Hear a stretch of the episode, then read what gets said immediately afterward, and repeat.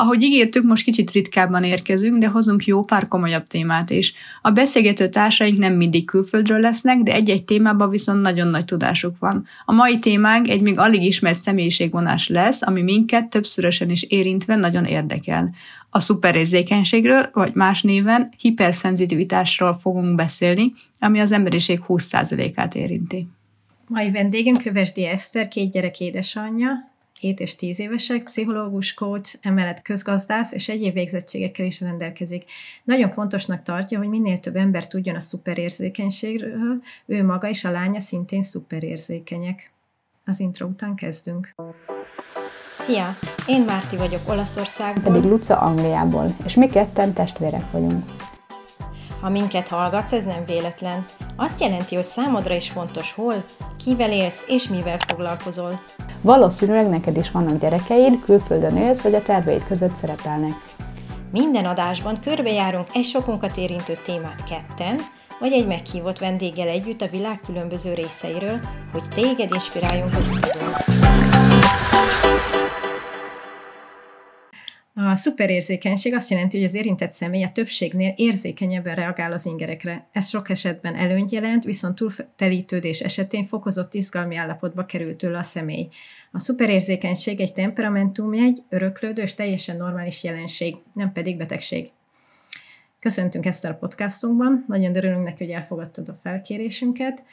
Ez a téma számomra rendkívül fontos, és én is többszörösen érintett vagyok számodra miért olyan fontos, hogy egy podcastban is beszéljünk erről, és hogy az emberek halljanak erről a szuperérzékenységről?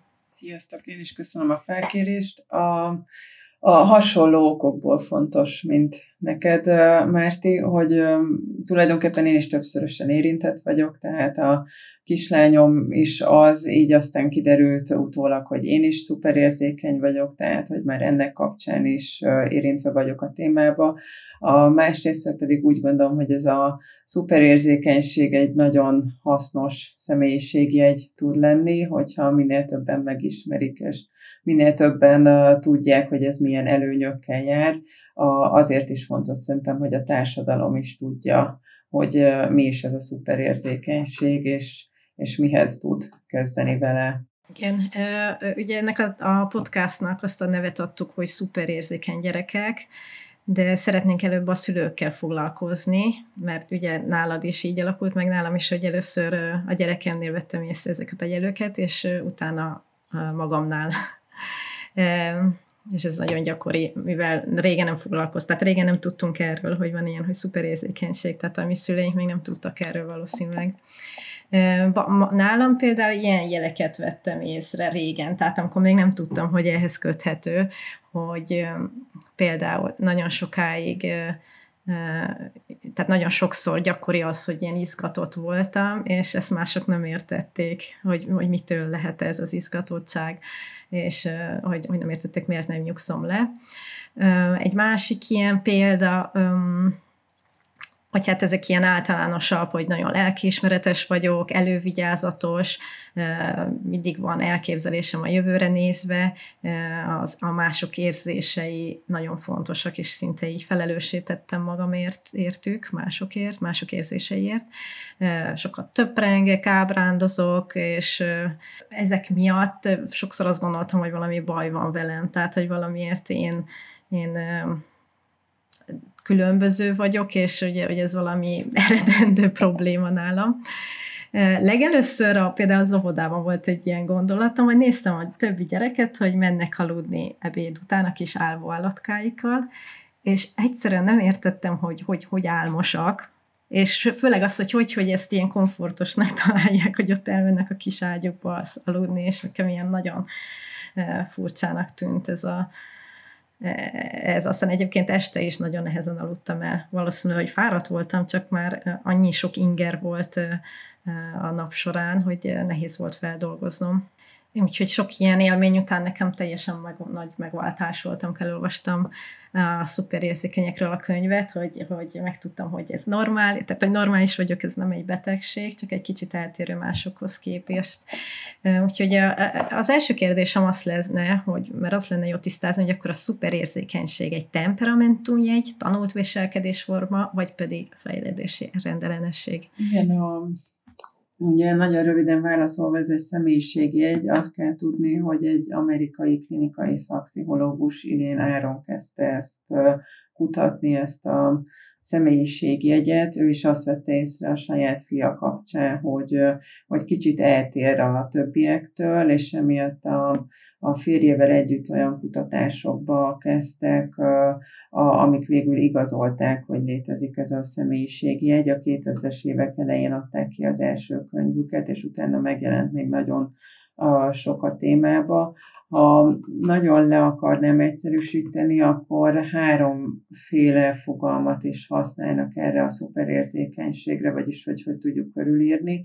Egyrészt Hívják ezt szenzoros feldolgozási érzékenységnek, amit majd biztos később is lesz szó róla, de fontos a megkülönböztetni, hogy ez nem a szenzoros feldolgozási zavar, ami ugye SPD néven szerepel, tehát ez SPS-sel szokták rövidíteni, ez a szenzoros feldolgozási érzékenység, akkor szokták a környezeti érzékenységnek is titulálni ezt a, ezt a fogalmat, mert tulajdonképpen ez egy olyan ingerfeldolgozási érzékenység, hogy akik így működnek, a kutatások szerint minden ötödik ember, tehát hogy az emberiség 20%-a lényegében szuperérzékeny, ők a, a környezeti, ők ingereit sokkal mélyebben dolgozzák föl.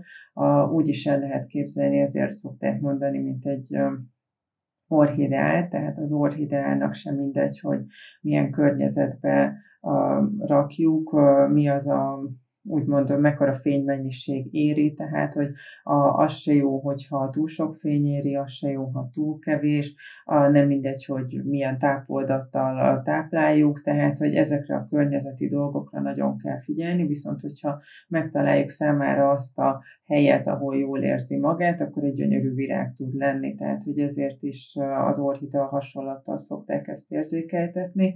A, a harmadik pedig az, hogy a, egy megfontoltan cselekvő típusnak is hívják a szuperérzékenységet, mivel pont Áron, aki ugye kutatta és rátalált erre a személyiségényre, ő mondta azt, hogy óriási előnyt jelent a társadalom számára, hogy van egy része, aki, aki gondolkodik, mielőtt cselekedne. És emiatt is mondhatom, hogy ez egy személyiségtípus, a, ami nagyon hasznos tud lenni a társadalom számára, hogyha megfelelő ö, környezetben van, és úgymond ö, ki tudjuk használni azokat a potenciálokat, ami, ami ebbe a személyiség egybe rejtőzik. És, és ezek a, ezek a tehát, hogy az, hogy valaki szuperérzékeny, és hogy ezek az ingerek intenzíven hatnak rájuk, ezt, ezt valahogy ki lehet mutatni. Tehát most mondok egy példát, hogy belépünk egy terembe, egy szuperérzékeny, meg egy nem szuperérzékeny, akkor konkrétan lehet, meg lehet figyelni, hogy más ingerek hatnak rájuk, tehát mások, más dolgokat vesznek észre, és on, tehát honnan tudjuk, hogy nem-e a szuperérzékenynek a gondolatai hozták izgatott állapotba mert esetleg valaki azt mondhatná rá, jó, de hát aggódsz, vagy nem tudom, milyen gondolatai vannak, és emiatt lettél mondjuk izgatottabb.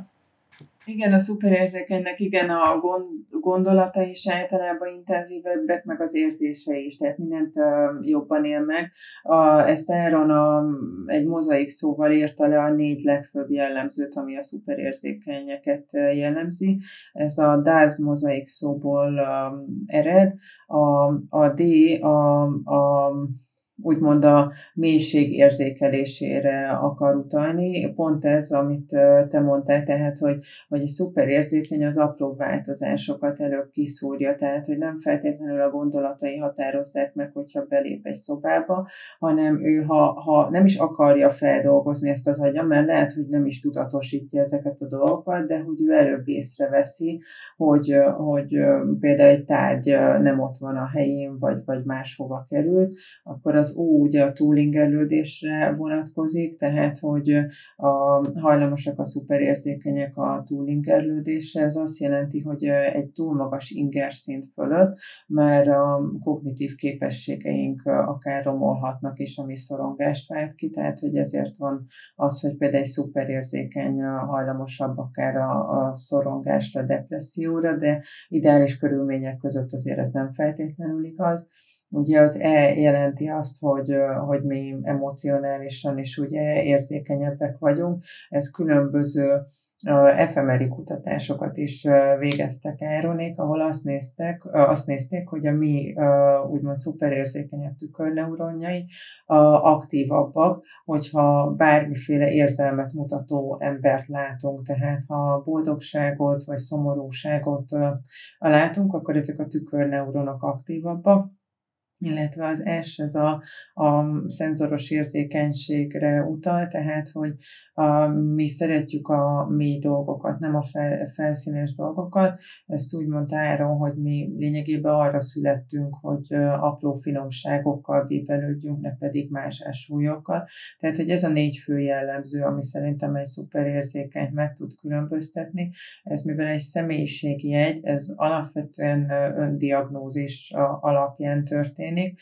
Erre van egy kérdőív és egy 23 kérdésből álló kérdőív, ami nagyjából összefoglalja a szuperérzékenységre jellemző tulajdonságokat, és ez alapján, aki 12-nél többen rendelkezik, az valószínűsíthetően az, de amint szerintem egyre jobban beleássa magát az adott illető, hogy mi is ez a szuperérzékenység, annál több dolgot fog azonosítani magán, és az alapján fogja tudni bekategorizálni, hogy ő szuperérzékeny vagy sem. Pont ezt akartam kérdezni, igen, hogyha már gyanítjuk magunkról, hogy, hogy igen, én is, amikor belépek egy mondjuk egy új terembe, konferenciára, családi eseményre, akkor ugye rögtön fölmérem a terepet, nézem, hogy kinél milyen konfliktusok vannak, ki boldog, és nem tudatosan, hanem egyszerűen jön az információ.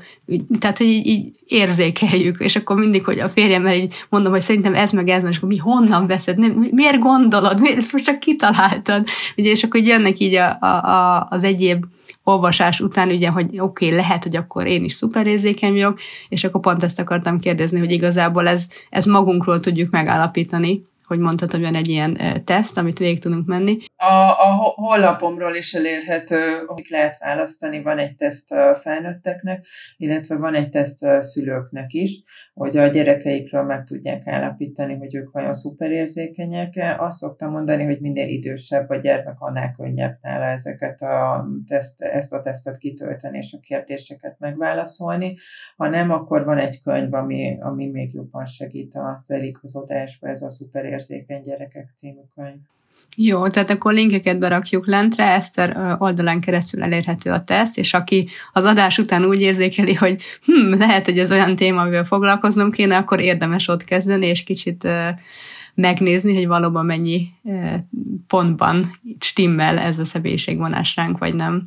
A gyerekekre visszakérünk majd később, de most még foglalkozunk picit a felnőttekkel. Igen, még annyi kiegészítés esetleg, hogy a szuperérzékenység az az alapján is előbb-utóbb feltűnik aki, annak, aki szuperérzékeny, mivel annyira mélyen észleli a dolgokat, hogy azt kezdi el észlelni, ahogy Márti is mondta akár az óvodába, hogy valami úgy nem stimmel vele. Szóval, hogy nem is az, hogy nem stimmel vele, hanem hogy, hogy ő máshogy működik, mint a többiek, és hogy ő, ő jobban észreveszi az apróbb dolgokat, és ez alapján azt érzi, hogy ő kicsit más. És pont ezért fontos szerintem akár fölismerni a szuperérzékenységet és tudatosítani, hogy attól, hogy, hogy más, hogy, máshogy működünk, ez, ez még ugyanúgy normális lehet, mint hogy attól, hogy nem ez az átlagos működés.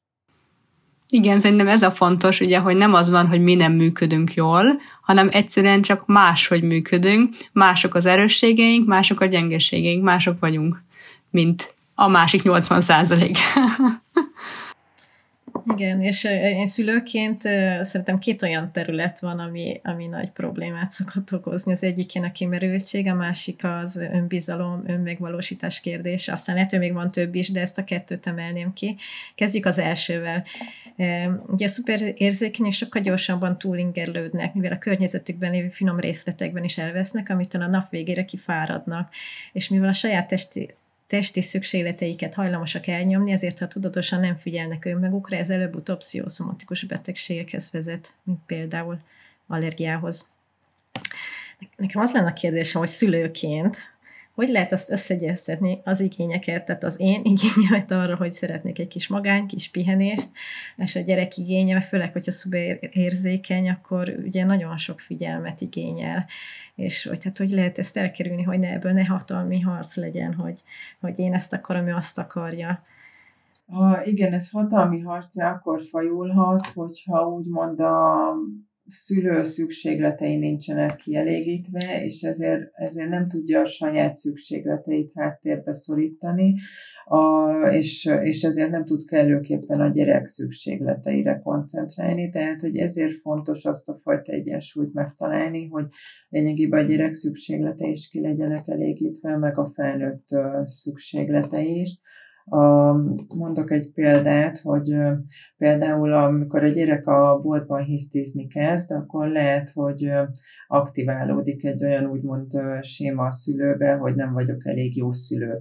És innentől fogva a szülő bezár, és csak a saját szükségleteire fog elkezdeni koncentrálni, és mivel szuperérzékeny mondjuk az a gyerek, aki szintén hisztizik, ő, ő el fogja kezdeni azt észlelni, hogy a szülő eltávolítja eltávolodott tőle, és felismeri, hogy esetleg a szülő dühös rá, vagy frusztrált, és, és ő pedig az fog ebbe elindulni, hogy biztos valami rosszat csináltam, esetleg nem vagyok szerethető. Tehát, hogy ezért fontos az, hogy, hogy például a, a szuperérzékeny szülőként is mi kellőképpen úgymond rendben legyünk saját magunkkal, hogy ezeket aztán ez, például ezeket a nem vagyok elég jó szülősémákat félre tudjuk tenni, és tudjunk a gyerekre koncentrálni, mert a gyerek fejlődése szempontjából az a legfontosabb, hogy ő biztonságban érezze magát, azt érezze, hogy kötődnek hozzá, hogy elfogadják, és ezek később a, az immunrendszerére, a hormonháztartására is hatással lehetnek. Tehát mondok egy példát, a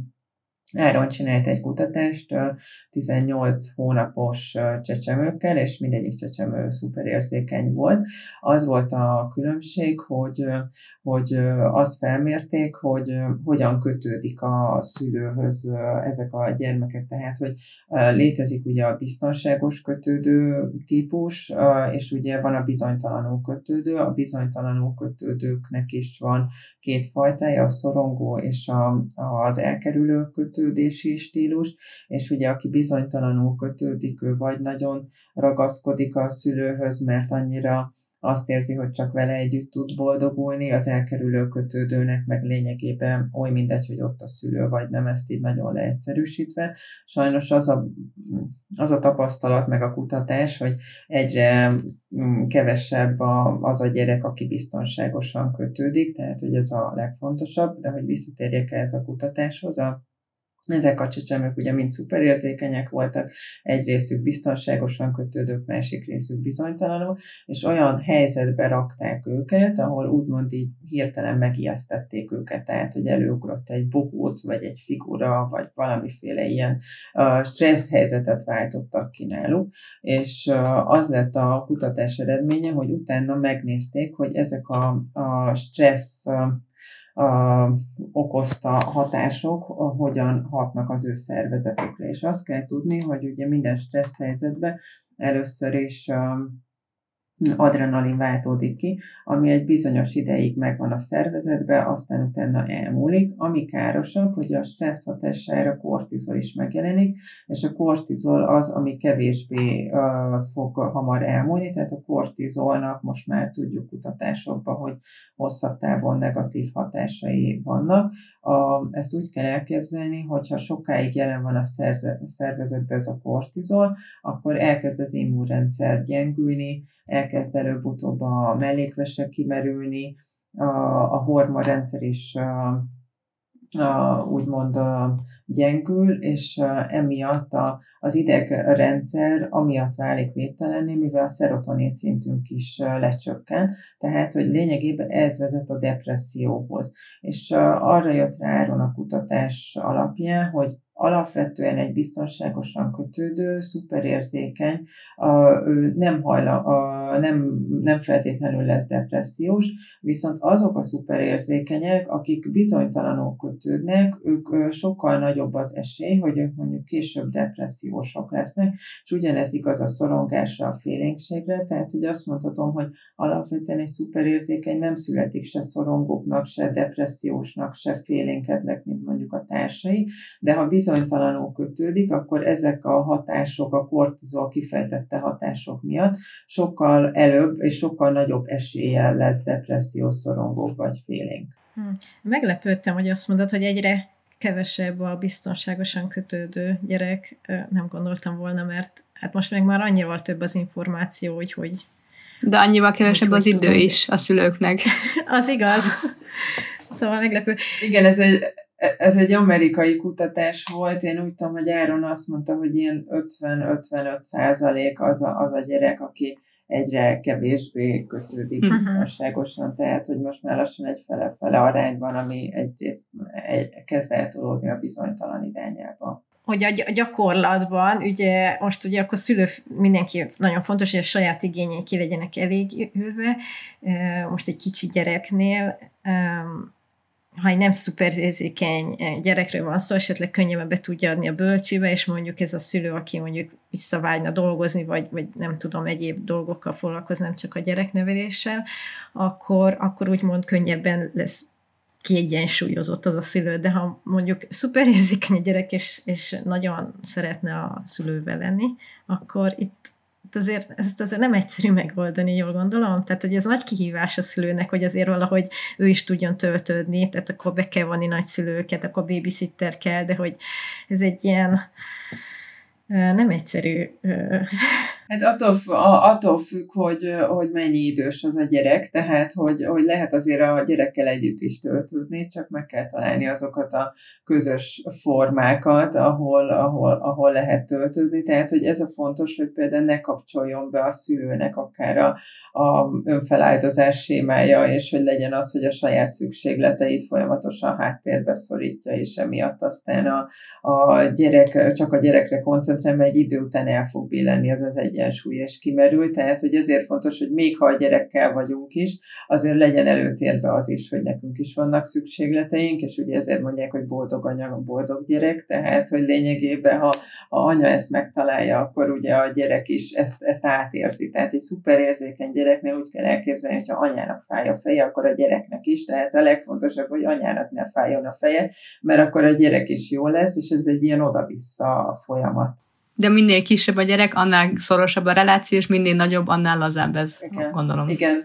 Viszont, viszont ez tök jó, amiket mondtál, csak ezzel szerintem, főleg egy szuperérzékeny anyának, aki mindent meg akar tenni a gyerekért, most még jobban úgy, úgy éreztem, vagy én is, ahogy mondtad, hogy Úristen, akkor még jobban oda kell figyelnem rá, de közben magamra is még jobban, most akkor hova rakjam a hangsúlyt, innen oda dobálom, és jó, persze mondtad, az az ideális, ha megtalálja a szülő is, az anya is azt a tevékenységet a gyerekkel együtt, amiben mind a ketten ki tudnak kapcsolni. Persze ez az ideális, ez a legjobb, de ugye nem minden helyzetben megoldható, nem minden nap megy olyan egyszerűen, de hogy most, tehát, hogy egy kicsit ö, valahogy lazítsuk föl, hogy ez így, ez így most így hirtelen akkora ö, hogy még, még szarabb anya vagyok ezek szerint, mint eddig gondoltam, mert hogy még azt se tudom megadni, hogy valódi biztonságos kötődés alakuljon ki. Ő is szuperérzékeny, én is, vagy valami hasonló, ugye, hogyha még mondjuk nem teljesen lett ön analizálva, vagy gyerek analizálva, hogy hogyan lehet akkor azt, hogy amit, amit igazából Márti kérdezett, és tudom, hogy ez egy, ez egy nem, nem megválaszolható kérdés, de talán tudunk rá valami megoldást találni, hogy, hogy egy szituáció, amikor teljesen le vagyunk már merülve, mert mondjuk sokszor kellett kelni, betegség volt, akármi, az élet közbe játszott. Le van merülve az anya, ezáltal le van merülve a gyerek is. Hogy tudunk ebből, ebből kilépni? Ebből, tehát, hogy akkor muszáj egy kicsit mondjuk magamat előre helyezni, pár napra, pár órára, pár percre, attól függ, hogy mire van idő, hogy én helyre tudjam rakni magam, és utána tudom föltölteni a gyereket is. Ha jól gondolom. Mit gondoltok erről? Igen, egyrészt szerintem azt kell tudatosítani, hogy nincsen olyan, hogy tökéletes szülő, tehát, hogy így, így nem a, az, az fontos saját magunkba elraktározni, hogy nincs olyan, hogy nem lehet hibázni, mindig lehet hibázni, meg hogy nincs is olyan szerintem, aki mindent tökéletesen csinál. Tehát az a fontos, hogy azt tanuljuk meg, hogy hogyan tudunk újra kapcsolódni a gyerekkel. Tehát, hogy így mindig van lehetőség arra, és ez, az újra kapcsolódás megvan, akkor, és, és saját magunkra van egyfajta reflexió, hogy beismerjük, hogy mi az, amit esetleg mondjuk elhibáz választunk, és ezt a gyerekkel együtt később, ugye, ha nagyobb akár meg tudjuk beszélni, az, az mind, mindig jó, tehát nem az a lényeg, hogy nekünk nem szabad hibázni. A, van amúgy, én sématerápiával foglalkozom, ott arról szól a sématerápia lényegében, hogy öt alapvető érzelmi szükséglettel születik egy gyerek, és ezt vagy kielégíti a környezete, vagy nem. Ha nem, akkor ugye létrejönnek ezek az érzelmi hiányok, ahol kialakulnak a negatív sémák. Ezt a nagyon röviden elmondom ezt az ötöt. Ugye az első a biztonságos kötődés, amiről már beszéltünk. A másik a, az, hogy a gyerek autonómiáját, úgymond önbizalmát támogassuk. A harmadik az, hogy, hogy legyenek egyfajta határok, ami szintén ad egy biztonságot a, a gyereknek, tehát hogy az is egyfajta kiszámíthatóságot ad, ad neki.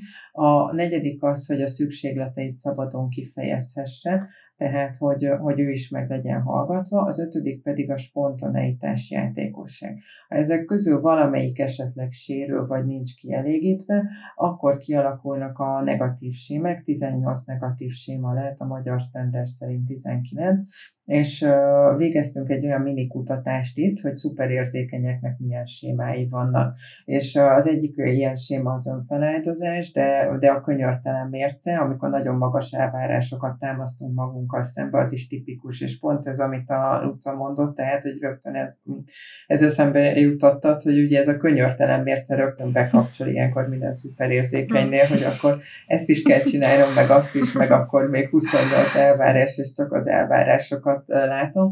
Tehát, hogy ezeken érdemes akár egy szuperérzékeny szülőnek dolgozni, hogy mi az az elég jó nekem, ami, ami azt tudom gondolni, hogy én elég jó szülő vagyok, és ne folyamatosan csak a feladatokat halljam meg. De hogyha már így mondtam egy-kettőt, akkor még a listához a csökkent értékűség, ami, ami tipikus, ez az önbizalomhiányt fedi le a társas elszigetelődés séma, tehát hogy ezek mind-mind megvannak szuperérzékenynél, de a másik, ami meg szerintem nagyon sokat tud segíteni, és nekem is például segített, ugye ez a mindfulness technikák, ez a tudatos jelenlét, tehát, hogy egy szuperérzékeny tipikusan vagy a, vagy a múlton rágódik, vagy a jövőn szorong, de hogy nagyon kevésszer van a jelenben, és onnantól fogva, hogy bekapcsol, amit mondjuk most mondott Luca is, hogy akkor mi lesz majd, ha két nap múlva, meg, meg, meg hogy fogom megoldani, meg hogy leszek jó anya, az mind a jövőre vonatkozik, és nem a jelenben van. Tehát, hogy a, most kell megoldani azt, hogy, hogy anya is kimerült, a gyerek is kimerült, és hogy tudatosítani, hogy most mit érzek, és milyen érzések vannak bennem, és most mi esne jól, és nem az, hogy akkor már a jövőn szorongani, és például ezek a mindfulness technikák tudatos alkalmazása szerintem abban nagyon jól tud segíteni egy szuperérzékenynek, hogy hogyan tudunk átkapcsolni a jelenbe. Tehát ez nem azt jelenti, hogy minden nap, mint buddhisták meditáljunk, mert szerintem egy anyától ez úgy eléggé megvalósítatlan a teendők mellett, de, de egy mindfulness technika abban nagyon hasznos lehet, hogy, hogy át tudjunk kapcsolni, és, és, és ott megélni a jelent nekem annó sokszor volt ez az érzésem, hogy hiába vagyok ott fizikailag a gyerekkel, akár a játszótéren bárhol, nem, ne, nem vagyok ott száz mert fejben máshol voltam, meg vagy éppen nem tudom, valamiféle uh, meetinget kellett szervezni, vagy ezt kellett csinálni, és fizikailag jelen voltam, de, de lélekben nem, és szerintem ez nagyon fontos, például ez a technika, ez nagyon hasznos tud lenni, hogy, hogy megéljük a jelent, és ugyanúgy spontán és felszabadultak tudjunk lenni a, a gyerekkel együtt, és az ugye az anyának is jó tud lenni, de onnantól fogva, hogy bekapcsol az a szorongás, hogy hogy leszek jó anya, és mit kell csinálnom, és feladatot teljesítek, mert megint nem a jelenbe vagyok. Igen, igen. Említetted az egyik negatív sémát, a, az önbizalom, önmegvalósítás kérdése, és ugye Márti is ezt említette, hogy nála is ez volt az, ami, ez a kettő kiemelés, ez a második, hogy, és ez nálam is jelen van, hogy nagyon önkritikusak vagyunk magunkkal szemben, és képesek vagyunk folyamatosan megkérdőjelezni önmagunkat, és, mint szülő, vagy pedig a szakmám, de gyakori, hogy sokáig útkeresésbe vagyunk, és nem találjuk meg a helyünket, hogy mi merre tartunk, hova tartunk és mások előtt előadást tartani szintén nagy kihívás. Nekünk nagy lépés volt, hogy ezt a podcastot elindítottuk, mert nagyon féltünk az elején, és, és túl tudtunk lépni rajta, tehát azt mondom, hogy most egy kicsit komfortosabbak vagyunk ebben, de mondjuk kiállni mondjuk egy nagy színpadon valamit előadni, az azért még nem menne olyan egyszerűen. Um, és szuperérzékenyek között nagyon gyakori, hogy az introvertáltság is jelen van. Tehát úgy, úgy tudom, hogy van ugye extrovertált szuperérzékeny is, meg introvertált is, de ez a gyakoribb és, és talán ez okozhatja a félénkséget, ami félénkségként jön ki a külvilág felé, és ez akadályozhat minket az ön kiteljesedésünkben is. És igazából az a kérdés, hogy ez, ez tényleg a külvilág felé úgy jön le, mint, mint egy félénk ember, és erre meg is vagyunk titulálva, de hogy, és akkor még nehezebb jövünk ki ebből az ön, önbizalom kialakított negatív körből, hogy ez, ez hogy tudjuk túllépni? Tehát mi, mi erre a technika? Hát nagyon röviden válaszolva, ugye um, pont, pont az a technika, hogy minél többen felismerjék, hogy ez egy normális jelenség, és ne legyünk megbélyegezve, tehát, hogy, hogy el, elhiggye az a szuperérzékeny, és hogy ő teljesen rendben van, és működik. Tehát azt szoktam mondani, hogy egy szuperérzékeny gyerek is ugyanoda fog eljutni, ahova egy nem szuperérzékeny, csak kicsit lassabban, és ehhez neki nagyon sok elfogadásra és türelemre van szüksége. Tehát, hogy ezért, ezért fontos, hogy minél többen akár megismerjék ezt a szuperérzékeny jelenséget. A, van a Áronnak egy szuperérzékenyek számára íródott gyakorlati kézikönyve, ami már magyarul is elérhető, és az pont így kezdődik, hogy például egy, azzal a példával, hogy egy szuperérzékeny egész addig nagyon jól teljesít, amíg mondjuk nem figyelik meg. De onnantól fogva, hogy észreveszi, hogy figyelik, a valószínű, hogy el fogja rontani azt az adott dolgot, amit csinált, és innentől fogva elkezdődik egy negatív spirál, és egyre jobban ássa saját saját magát mélyebbre, hogy akkor biztos ő valamiben nem jó, tehát hogy ezt a spirált fontos tudni megállítani, és azt éreztetni, hogy, hogy rendben van, mert hogy megfigyelés alatt rosszabbul teljesítenek megfigyelve a szuperérzékenyek. Azt kell tudni még amúgy, hogy a statisztikák alapján a 70%-uk introvertált, a szuperérzékenyeknek 30%-uk extrovertált, és ezen belül is van olyan, hogy ingerkereső, meg ingerkerülő szuperérzékeny, tehát van egy akár ingerkereső extrovertált szuperérzékeny, meg ingerkerülő introvertált kategória is, és ezért mondják, hogy nincs két egyforma szuperérzékeny, tehát hogy mindenki egy kicsit egyedi, és meg kell érteni, hogy neki mi az, ami, ami, ami működhet, és az ő működéséhez megfelelően igazítani ezeket a dolgokat. Tehát van olyan is, hogy inger keres introvertált, mert ezt pont nem említette, de ilyen is van, akkor tehát mindenféle kombináció. Okay. Ez amiatt van, mert van az agyunkban ez az úgynevezett aktivációs rendszer, ez a bispas rendszernek nevezett a, a rendszer, és attól függ, hogy hogy a szuper, mely, melyik érzékenyebb, tehát hogy a gátló vagy a, vagy a serkentő rendszere érzékenyebb, és ezért mondják azt, hogy tényleg úgy vagyunk behúzalozva, hogy nekünk a gerincvelői idegek is érzékenyebbek, tehát hogy ezért mondják, hogy általában egy szuperérzékeny reflexei is jobbak. Ez érdekes, ez akkor a sportban is megnyilvánulhat. Nekem nagyon jók voltak gyerekként, tehát az ilyen pingpong, meg az ilyen, hogy gyors reflex kell, meg a számítógépes játékokban is emlékszem. Én még, még annyi, hogy még az önbizalom témához a, annyit hozzáfűznék, hogy, hogy um, tudom, a gyerekekről majd később beszélünk, de ez felnőttekre is igaz, hogy a, az önbizalom nem feltétlenül attól alakul ki az önbecsülés, inkább azt mondom egy szuperérzékenybe, hogy, hogy folyamatos pozitív visszajelzéseket kap, tehát hogy ő szép vagy okos, tehát hogy egy szuperérzékenynek nagyon fontos, hogy ő saját maga a, ki is tudja próbálni, és a legtöbb esetben akkor fogja elhinni magáról, hogy ő, hogy ő ezt meg tudja csinálni, hogyha ténylegesen megcsinálja. Tehát egy szuperérzékeny, ő nagyon uh, fejben működik, és ő sok dolgot elképzel, hogy az hogy fog majd történni, és csalódik, ha nem úgy van, ahogy éppen ő azt elképzelte fejbe, és mindig ezért az első dolgoktól nagyon fél egy szuperérzékeny, és Luca, említetted ugye akár mondjuk kiállni, előadást tartani több száz embernek, és ugye itt is az a buktató, hogy a, amíg nincs benne tapasztalat egy szuperérzékenynek, addig ez egy újdonság és nagy stresszt okoz, de onnantól fogva, hogy már az ötödik előadását fogja tartani, onnantól fogva már kevesebb lesz a stressz, mert az egy nem ismeretlen dolog, és azáltal is fejlődik az önbizalma, hogy ő rájön, hogy lényegében ő képes megcsinálni, és, és onnantól fogva ezt így, így lehet folyamatosan fejleszteni, csak az a fontos, hogy ezen az első dolgon úgymond túlessünk, és akkor rájöttünk, hogy hát végül is ezt túl lehet élni, és onnantól fogva ez könnyebb. Főleg egy introvertált szuperérzékenynek azért nehéz megmutatni magát, mert azt mondják, hogy olyan, mintha a másik szemébe néz, mintha a lelkükbe látnának, és hogy így nagyon nehéz úgymond megnyílni. Tehát ez egy nagyfajta biztonság, nagyfokú biztonságérzetnek kell ahhoz lennie, hogy ő megmerjen nyílni mások előtt. A szuperérzékenyek egyébként relatív kudarc, tehát a szuperérzékenyek gyakorian kudarckerülők?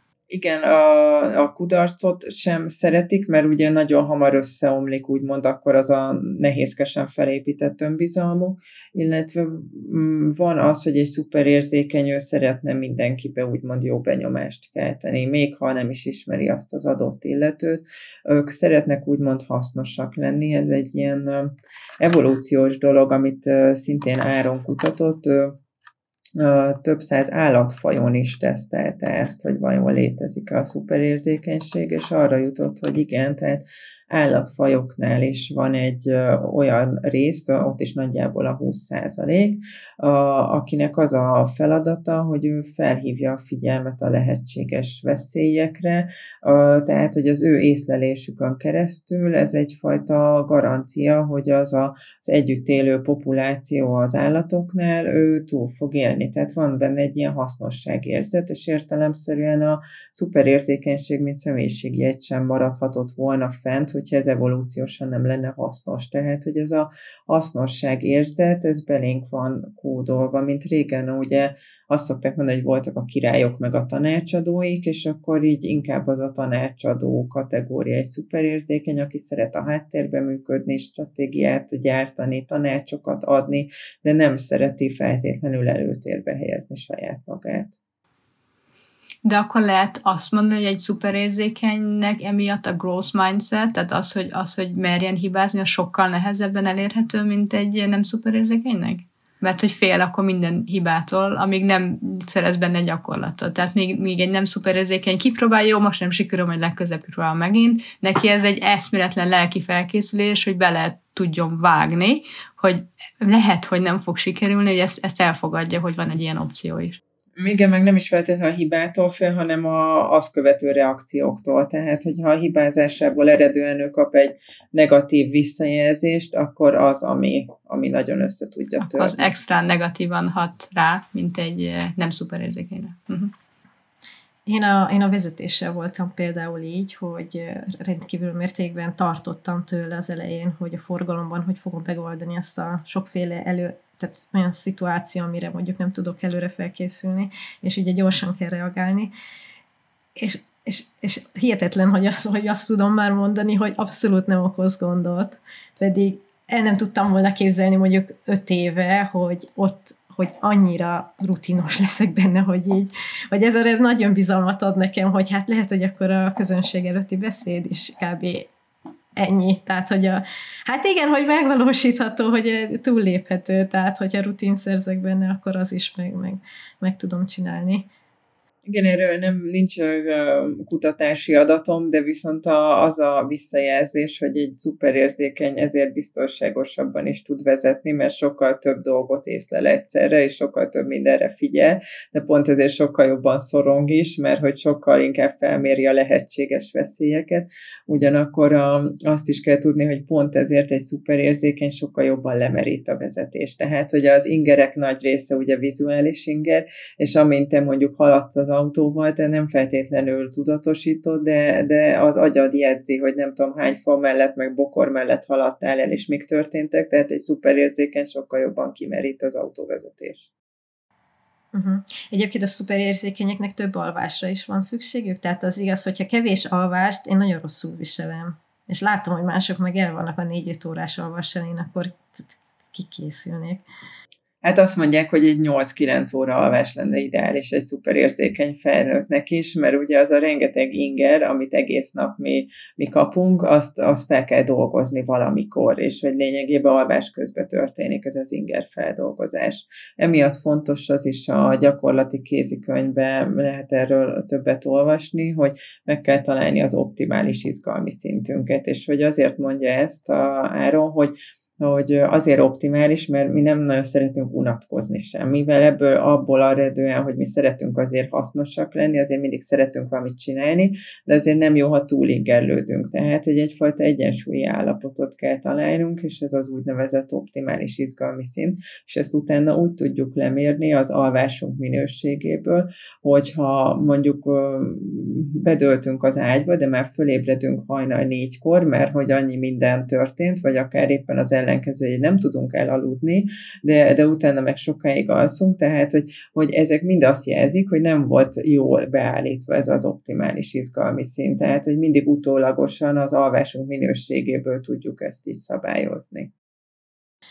Még az önvalósításhoz volt egy gondolatom, hogy ugye mi nagyon szeretnénk hasznosak lenni, iszonyatosan frusztráló egy szuperérzékenynek, ha nem jut el egy olyan pozíció, vagy nem tudom, tehát, hogy, hogy ilyen hasznosnak, mint egy tanácsadónak érezhesse magát, és addig egy ilyen nagyon frusztráló az az időszak, mert érzi az, hogy az olyan munkákban, amikben, amikben a, a többiek jók, hogy ott nem, nem az igazán tudja a, a az erősségeit megmutatni. De amíg nem jut el arra a szintre, hogy ő tényleg hasznosnak érezze magát, az nagyon frusztráló.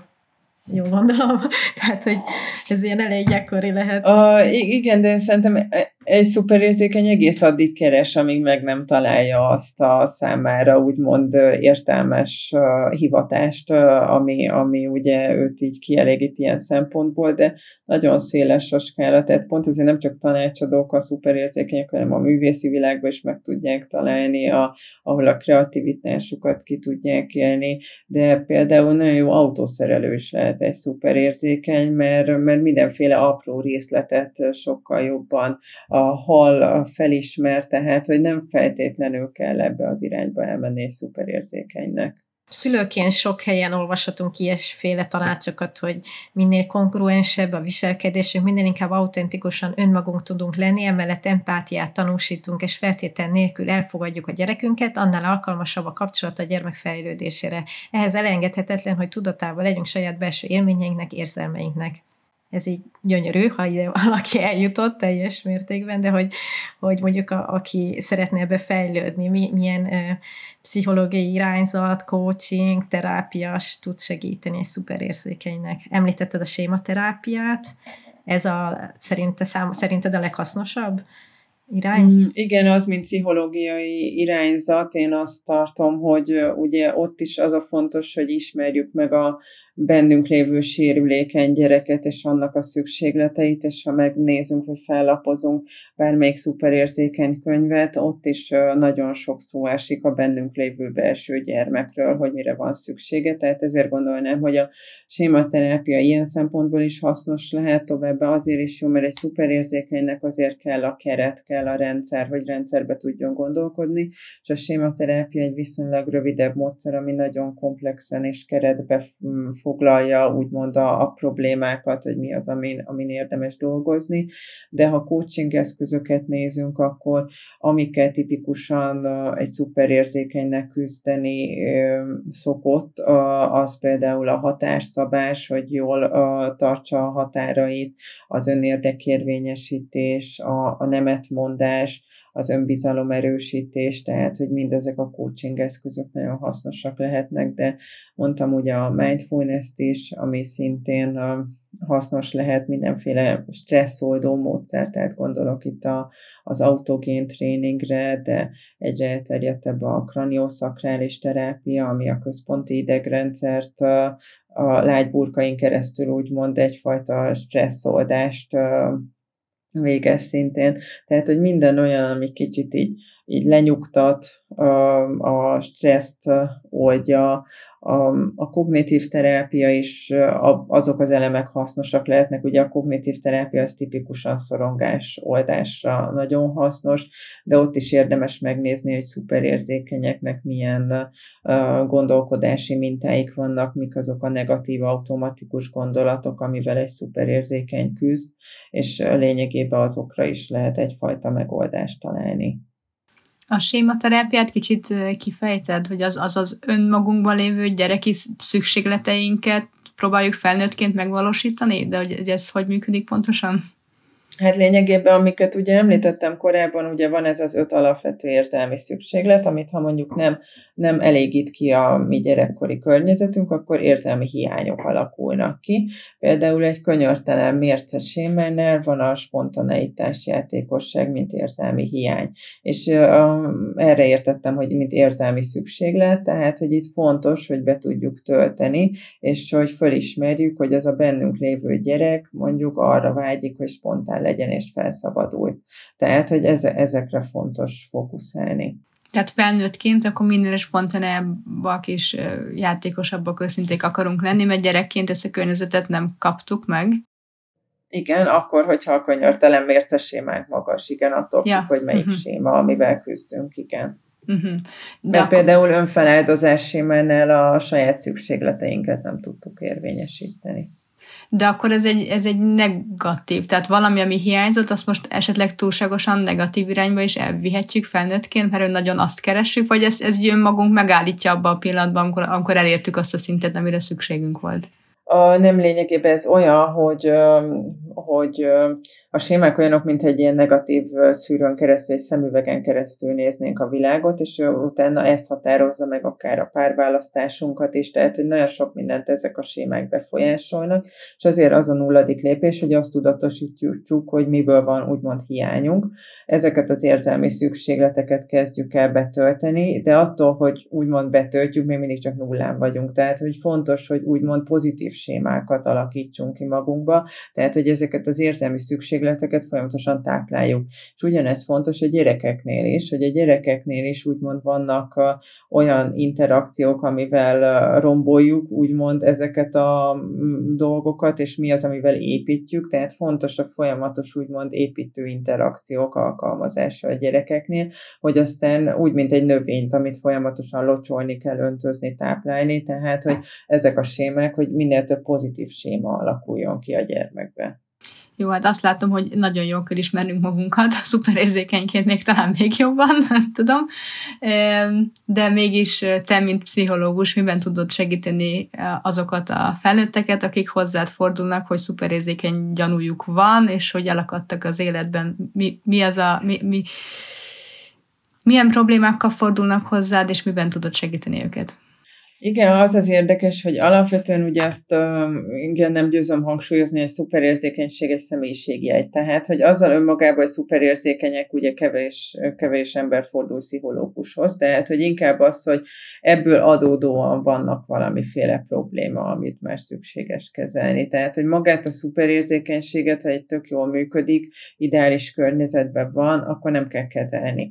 Ezt akkor kell kezelni, ha ebből fakadóan vannak problémák, amik amik már ugye az a kategória, hogy, hogy bármi, amiket az előbb felsoroltam, tehát hogy a, ahhoz kapcsolódnak, és emiatt szükséges kezelni ezeket a, a problémákat, elakadásokat, akár ami meghatározza a párválasztását, vagy esetleg szorong, vagy, vagy depressziós lesz emiatt, ami nem, azért nem feltétlenül a szuperérzékenységből fakad, hanem az a szuperérzékenység is kiválthat egy ilyen dolgot, de azért mondom, hogy önmagában nem a szuperérzékenységet kezeljük, egy szuper, a szuperérzékenységgel együtt meg kell tanulni élni. Tehát, hogy lényegében erre tanítjuk a, a szülőket is, hogyha a felismerik, hogy hogy működik a gyerek, és megadják, kielégítik az ő szükségleteit, meg tudják, hogy mire kell figyelni, akkor egy tök jól működő gyerek lesz, és szerintem az még pluszba jó, hogy, hogy van több könyvehez, tehát kapunk egy leírást a gyerekünkhöz, hogy hogy működik, és ez, ez adhat egy plusz szerintem minden szülőnek.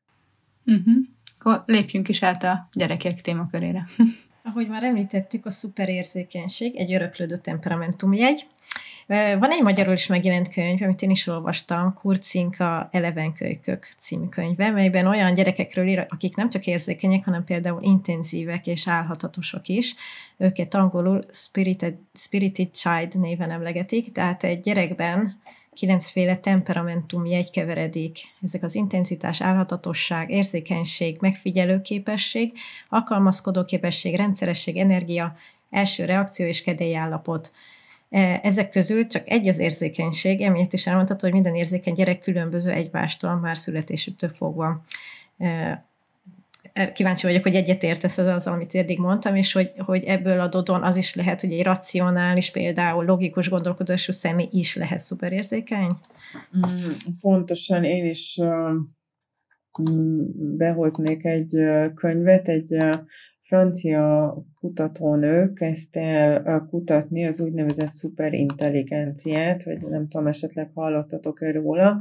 A, ez nagyban lefedi a szuperérzékenységet, de a, arra kell gondolni, hogy, hogy a szuperérzékeny csoporton belül is, ami ugye mondjuk a társadalom 20%-a, van egy 2-3%, aki szuperintelligens is ezen belül, és ezért nagyon jó ez a könyv, mert igaz, hogy ez a francia kutató nő ahhoz köti, hogy akinek az IQ-ja nagyobb, mint 130, az a szuperintelligens, de lényegében azt mondja, hogy minden szuperintelligens gyerek szuperérzékeny is, és nagyon jól leírja az ő agyműködésüket. Tehát, hogy egy szuperérzékeny gyereknek kicsit máshogy működik a, a az agya, mint mondjuk egy nem szuperérzékenynek, tehát hogy, hogy gondolok itt ugye egy jobb agyféltekés működésre, tehát hogy amit mondtál is, hogy emiatt a nehézkesebb, úgymond ez a kognitív, meg racionális működés, mert az ugye a bal agyfélteke. Tehát, hogy ami a jobb agyféltekét jellemzi,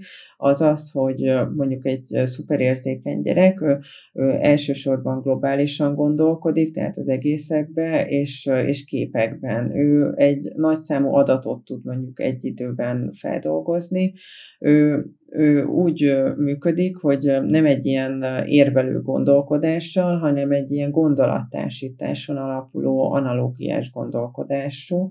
A, neki nagyon nagy az intuíciója, a kreatív, nagyon szerteágazó a gondolkodása, hajlamos mondjuk erősen érzelmileg bevonódni dolgokba, és ő egy ilyen faszerű ábrát képzeljétek el, hogy ő neki úgy gondolkodik, hogy mindenről eszébe jut még valami. És pont, tehát, hogy ehhez képest egy bal egy agyféltekés gondolkodású gyerek, ő ilyen lineárisan, szekvenciákba gondolkodik, tehát, hogy egymás után. És hogy pont ezért például fontos, hogy egy uh, szuperintelligens, vagy úgymond szuperérzékeny gyereknél például nagyon sokszor előfordul az uh, a kisiskolás korban, hogy ő tudja a választ, de nem tudja, hogy hogy jutott el A-ból B-be. Tehát, hogy ezek a levezető folyamatok hiányoznak, és hogy, és hogy mivel ő neki a bal agyféltekéje ugye kevésbé aktív, és a jobb agyféltekés gondolkodás miatt ő, ő inkább intuitív, intuitív választ ad, és emiatt például fontos, hogy mi már megtanítjuk, és úgy tréningezzük, úgymond ezt a bal agyféltekét, hogy mi, mi visszakérdezünk, hogy akkor gondolja végig, hogy hogy jutott el A-ból B-be. Tehát, hogy, vagy akár mondhatom azt, hogy a képekbe való gondolkodás miatt ő, ő nagyon nehezen önti szavakba azt, amit ő ő elgondol, és emiatt például lehetnek akár később kommunikációs vagy kapcsolati problémáit, mert nem tudja magát pontosan kifejezni,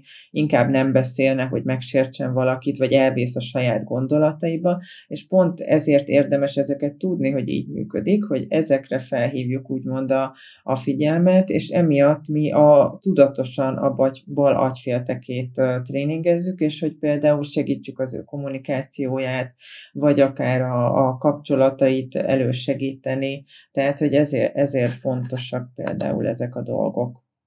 De akkor nem lehet olyan, hogy logikusan, nagyon racionálisan gondolkodó és szuperérzékeny egyszerre? Valahogy féltek a hangsúlyos, olyan nincsen szuperérzékenyből?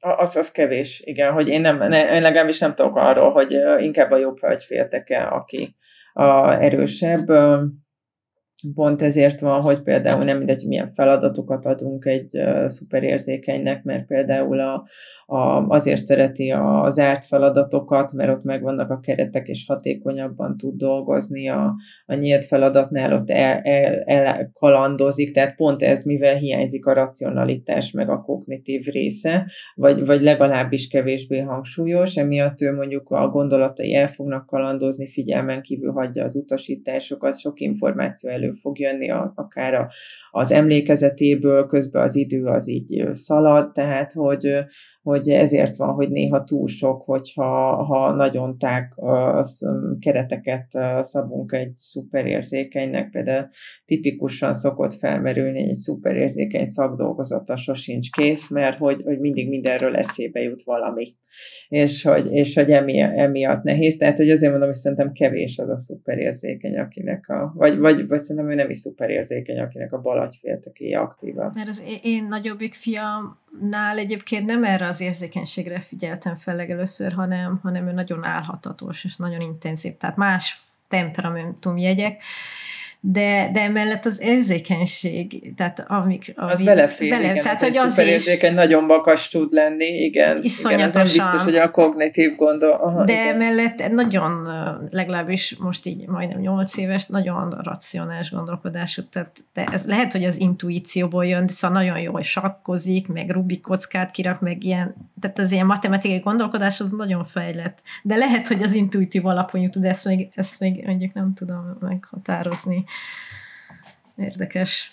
De ne, nem az a fajta gyerek, akit szerintem első ránézés azt mond, hogy tehát nem a tipikus szuperérzékeny, ezért voltam kíváncsi, hogy azért sokféle lehet, gondolom. Egyrészt sokféle lehet, másrészt azért úgy kell elképzelni egy szuperérzékenyt, hogy így pont ezért szerintem a legnagyobb kihívás egy szuperérzékeny esetében az egyensúly mindenben, mert hogy így nagyon a szélsőségek között mozog, tehát hogy bármi legyen szó érzelmekről, vagy akár amit mondtál, hogy, hogy ezekről a koncentrációról, tehát hogy vagy nagyon tud koncentrálni, vagy szétesik, vagy elöntik az érzelmek, vagy teljesen lezár, vagy akár a, a inger színbe is, tehát hogy vagy az vagy unatkozik, vagy túlpörgeti magát, de hogy lényegében mindig ez, a, ez az inga két szél féle, és hogy ezért az a feladat, hogy ezt az egyensúlyt megtaláljuk. És hogy, hogy ezért mondom, hogy aztán ugye majd később rátérünk erre a differenciál diagnosztikai dolgokra, de hogy, hogy keverik azért, hogy mondjuk akár autistának titulálnak egy gyereket, vagy, vagy ADHD-snak pont ezek a dolgok alapján. De még visszatérve erre a logikus gondolkodásra, tehát ahhoz, hogy az iskolában mondjuk könnyebben tudjon előre haladni, egy szuperérzékeny. Ugye, hogyha neki hiányzik ez a levezetési mód, például matematikából, vagy elkalandozik a figyelme, mert közben sok mindent kell feldolgozni, de ezek akkor tréningezhető problémák, amivel lehet otthon foglalkozni. Tudnál erre valamilyen példát mondani? Hogy milyen tréningek jók erre? A, alapvetően nem is kell feltétlenül egyfajta tréning, hanem azt kell tudni, hogy hogy működik a gyerek, és hogy ne ebbe a sablonokba szorítsuk be.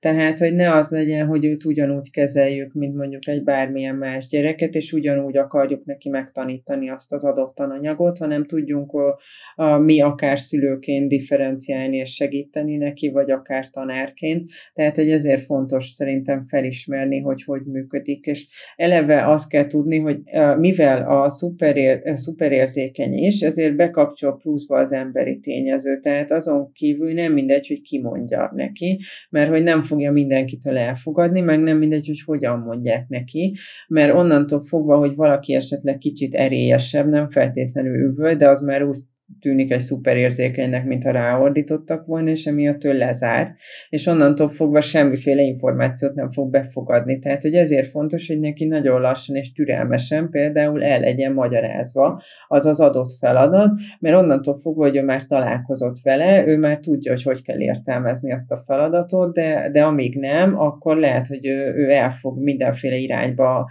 a, térni, mert egy úgymond nem szuperérzékeny gyerek elolvassa a feladatot, és tök egyértelmű, hogy mit kell csinálni. Amíg egy szuperérzékeny gyerek előkezd a memóriájából olyanokat szedni, hogy hú, hát lehet, hogy akkor erre érti, de az is lehet, hogy erre érti, lehet, hogy ezt kell csinálni, és onnantól fogva így, így találgat, hogy akkor mi uh-huh. lehet a mhm. megoldás.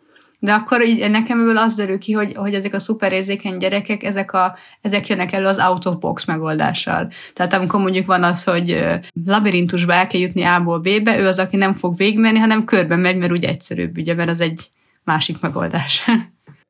Igen, igen, és pont ezért van, hogy például nagyon sok szuperérzékeny, mondjuk tudós, kutató, feltaláló, tehát, hogy például Einstein is az volt utólag visszavezették, tehát, hogy, hogy nagyon sokan vannak, és hogy pont ezért az, hogy tök előnyös, ha valaki például tudja, hogy ez hogy működik, és utána úgymond ki tudja bontakoztatni a tehetségét, mert hogy a, például utólag Newtonra is, Darwinra, Edisonra, tehát hogy, hogy de Martin Luther Kingre is azt mondták, hogy szuper érzékeny volt, tehát hogy, hogy és, és csak mondjuk a közelmúltba tekintünk vissza, ugye a, a Covid alatt milyen hasznos volt, hogy előtérbe kerültek ezek a kutatók, és hogy végre figyeltek rájuk, és hogy ezért kell szerintem minél több embernek tudni erről a szuperérzékenységről, mert onnantól fogva akkor ezek az emberek jobb jobban tudják ezeket a képességeiket kibontakoztatni. Uh-huh. De akkor te azt mondod, hogy ez, hogy valaki szuper érzékeny, ezt jó, hogyha egy szülő felismert, és mondjuk elmondja a pedagógusnak is, és ez nem egy megbélyegzés lesz utána, hanem hogy egy különös, másfajta figyelmet igényel a gyerek, és hogy ezért jó Igen, én azt szoktam mondani, hogy hogy szerintem semmiként nem jó a gyerekeket címkézni, tehát bármiféle címkéről legyen szó, szerintem a szuperérzékenység se feltétlenül jó, mert onnantól fogva, hogy van egy címke, ez a kognitív leegyszerűsítés bekapcsol az emberbe, és akkor berakja egy skatuájába. Tehát, hogy azért nem jó, hanem, hogy, hogy én azt szoktam, hogy sokkal hasznosabb, ha ismerjük a gyerekünket, hogy egy használati utasítást adni hozzá, akár mint a, Márti példa ez óviba visszatérve, hogy mondjuk a, a gyereknek fontos az állandóság, legyen mindig ugyanott az ágya, tudjon hasznos lenni, hadd segítsen többet, akár többet lehessen napos az óviba, tehát hogy ezeket a dolgokat mi tudjuk segíteni, úgymond a pedagógusok munkáját, hogy hogy, hogy működik a gyerek. Tehát jobb, hogyha nem mondjuk ki, hanem csak elmondjuk, hogy neki mi segít a lelőrébításhoz. Uh-huh. Jó. Egy, egy kitérés, még hogy említetted, hogy a szuperérzékenyeket úgy is hívják, hogy ők az orchidea gyerekek, akik különleges környezetben nagyon szépé tudná nőni, és ezzel szemben ennek ki az ellentéte? Valahol olvastuk, hogy azt hívják esetleg pitypang gyereknek, aki, aki most leegyszerűsítve, ugye bárhol képes megnőni és fejlődni, de hogy ők kik, ők tehát, hogy ki az ellentéte egy szuperérzékenynek, hogyha ilyen szélsőség, szélsőségekbe akarunk menni.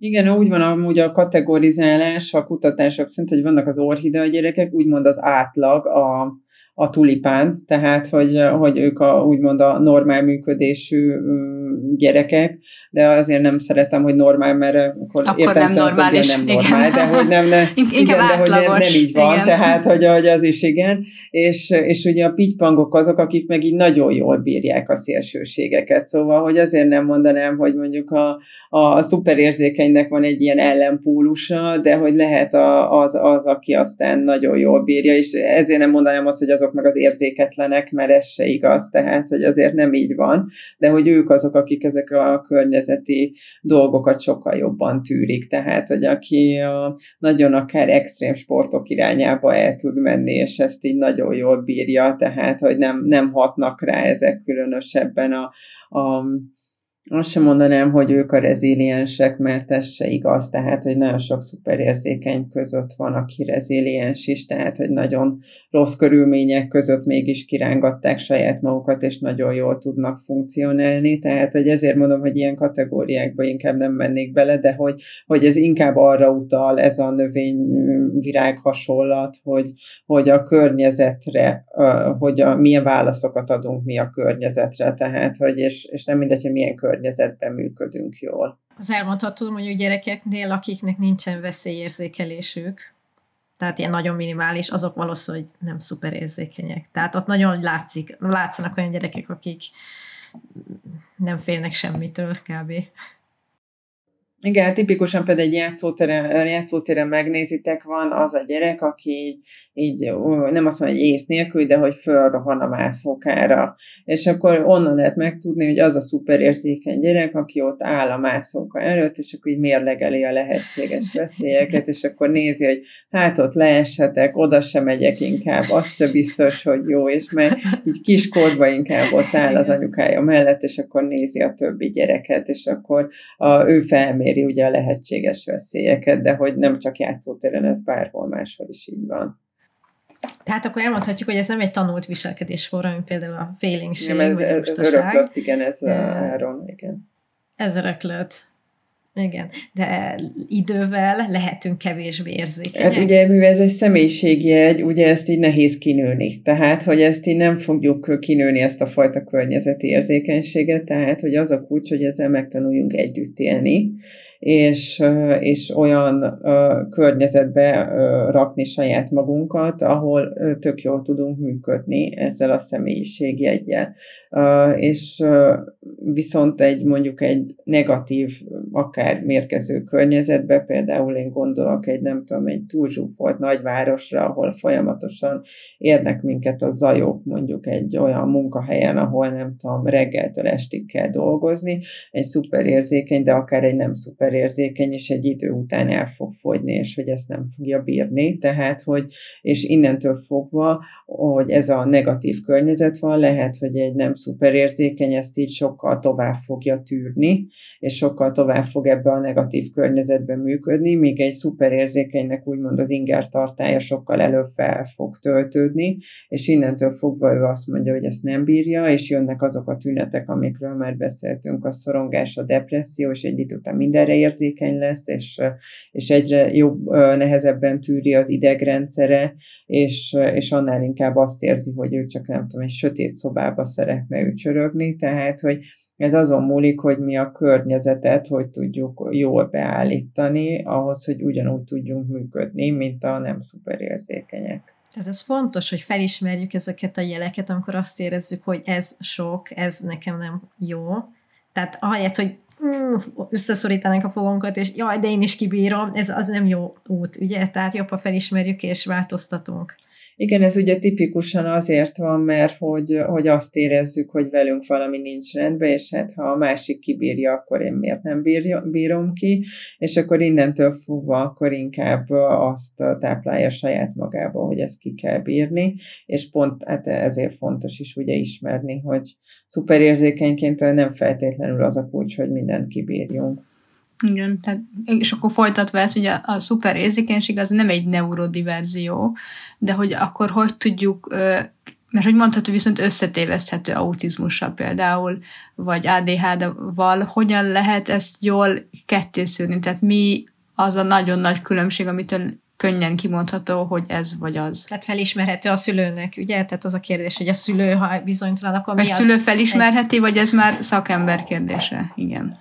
A magát, ugye a személyiségjegyet, ahogy felismerjük, az a szülő tudja, tehát ugye ahhoz nem kell diagnózis, azt szoktam mondani, hogy ugye a, a pszichológusok is, meg szinte minden ember azokba a kategóriákba tud gondolkodni, amit lényegében ismer. És ugyanúgy van ez a pszichológusokkal is. Tehát a pszichológusoknak van a DSM-5 kézikönyv, amiben le vannak írva a bizonyos zavarok, és, és ez alapján kell valamiféle kategóriát mondani. Nem kell feltétlenül, de hogy azokba a kategóriákba gondolkodnak. És innentől van az, hogy abba a fogalomrendszerbe próbálják meg elhelyezni azt, amit látnak, vannak, mert hogy ugye azt ismerik.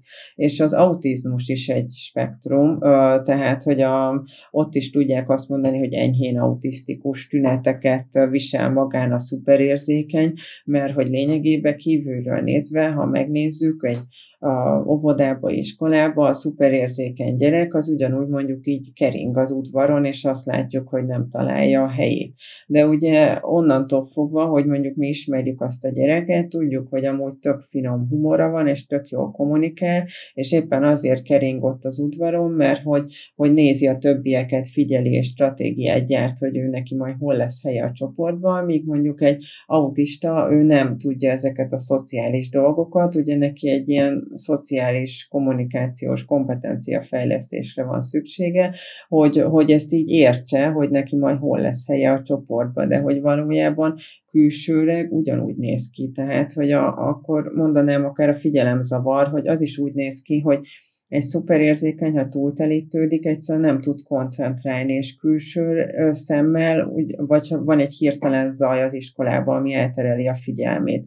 Ugye ő, mivel ezekre érzékeny, ugyanúgy félre kapja a fejét, mint egy figyelemzavaros, és onnantól fogva már nem figyel, de, de ha nagyon kipihent állapotban van, és jól működik egy szuperérzékeny, akkor ő nagyon tud koncentrálni. Ezzel szemben egy figyelemzavaros, ő valószínű sohasem fog tudni koncentrálni, mert ha elindul azért, hogy nem tudom, hogy megkeresse a papucsent, és közben három zaj van, ő elfelejti. De a szuperérzékeny nem fogja elfelejteni, ő tudja, hogy azért indul, csak közben van más, amit éppen meg kell csinálnia. Tehát, hogy ezért mondom, hogy nehéz ezt így kívülről diagnosztizálni, és azért mondom, hogy egy szuperérzékeny személyiséget hál' Isten nem is kell diagnosztizálni, amikor érdemes már pszichológushoz fordulni, hogy ismerjük, hogy vannak ezek a személyiségjegyek, de mondjuk ezek esetleg problémát okoznak, tehát, hogy problémát okoz akár a társas beilleszkedésbe, vagy vannak már olyan jelek, ami nem feltétlenül például egy tikkelés, egy dükitörés, bármiféle olyan problémák, ami azért nem mondható azt, hogy azért, mert szuperérzékeny, ezért fogadjuk el, hogy ő nem tudom, tikkel. Tehát, hogy ez, és ezeket mind érdemes megkülönböztetni, hogy, hogy a szuperérzékenység ugye egy személyiségjegy, és viszont ha terápiába megy egy szuperérzékeny gyerek, azért érdemes tudni, hogy ő ilyen személyiségű, mert hogy hogy emberileg is máshogy érdemes hozzá közeledni. Tehát egy szuperérzékeny gyerek például egy a szuperérzékeny terapeutát hamar el fog fogadni, mert hogy azt érzi, hogy rögtön egy hullám hosszon vannak, ezeket jobban érzi, a működését is jobban fogja érteni, de egy nem szuperérzékeny terapeutához kevésbé fog tudni kapcsolódni, mert hogy azt érzi, hogy, hogy nem egy hullám hosszon vannak, a működésük ugye eltér, és emiatt fontos, hogy itt a szuperérzékeny gyerekeknél a, mondjuk akár a terapeuta választás nem mindegy, de az, hogy már utána nem magát a szuperérzékenységet kezeljük, hanem a, inkább a, a tüneteket.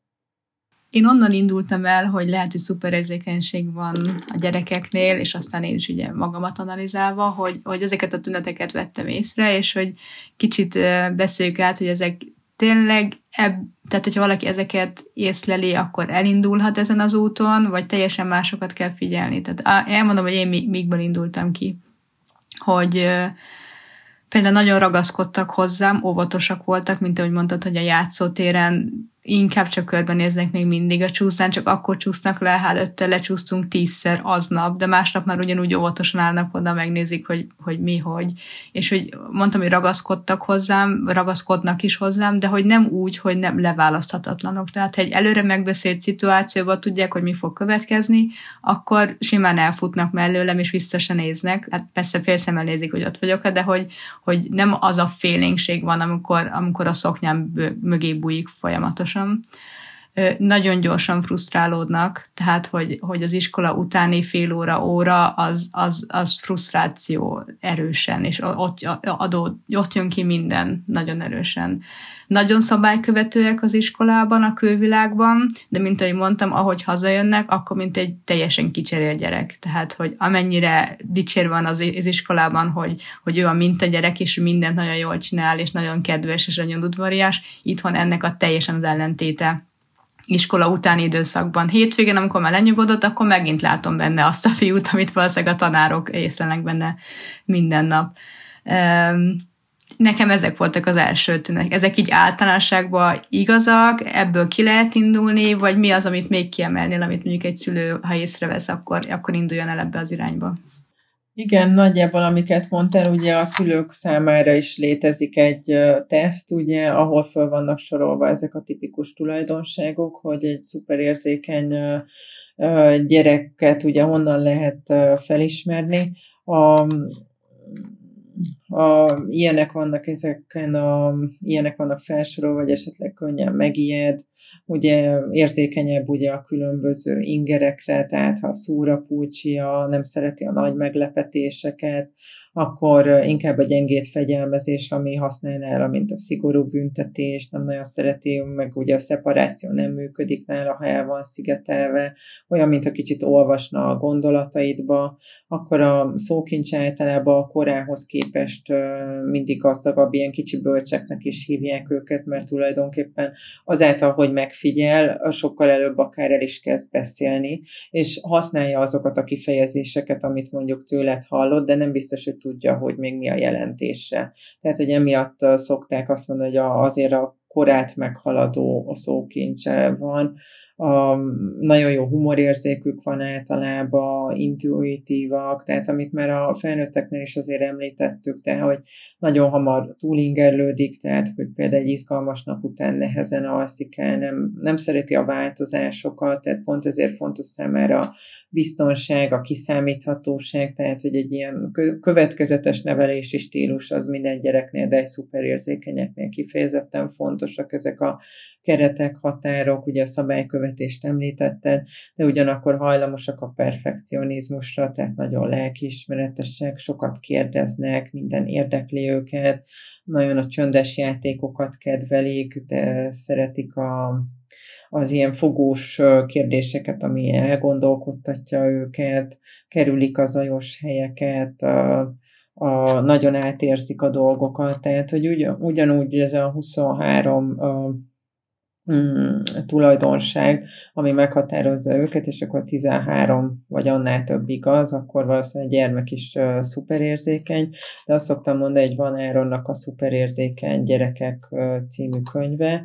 és uh, ott minden fejezet egy korszakot ölel át, tehát hogy leírja, hogy például csecsemőkorban milyen tipikus jegyei vannak egy szuperérzékenynek, ami ugye a tesztből még nem derül ki, de később ugyanígy az oviskor, az iskoláskor, és akkor ad uh, egész egész jó használható gyakorlati tanácsokat, hogy mihez kezdjünk ott a szuperérzékeny gyerekekkel. Igen, de még eszembe jutott, hogy még egy volt, ami nagyon feltűnő, hogy nagyon nem szeretik a félelmetes dolgokat. De hogy a gyerek mesében is azt az oldalt, azt a három oldalt, azt át kell ugranunk, pedig hát így felnőtt szemmel, tehát semmi félelmetes nincs benne, de neki valamiért az, ugyanúgy a film, vagy kis, kis mozifilmeknél, amit már néznek esetleg rövidebb meséket, hogy nem. Tehát ami kicsit is félelmetes, azt soha többé nem, nem akarom látni. Ezt felnőttként is érzem. Tehát én a horrorfilmek, tehát a horror közeli filmeket sem akarom, meg minek, minek nézek félelmetes dolgot.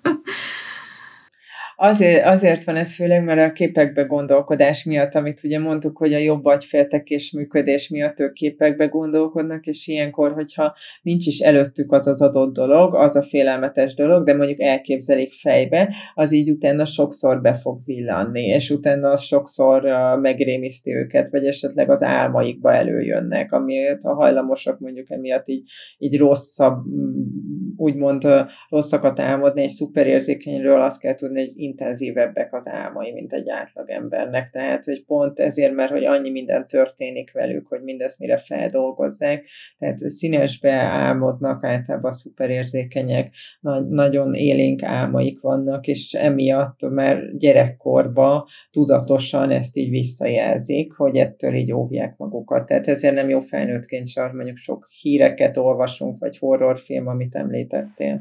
Igen, ezek mind felzaklatnak aztán nem tudunk tőle elaludni. Ismerős. Igen.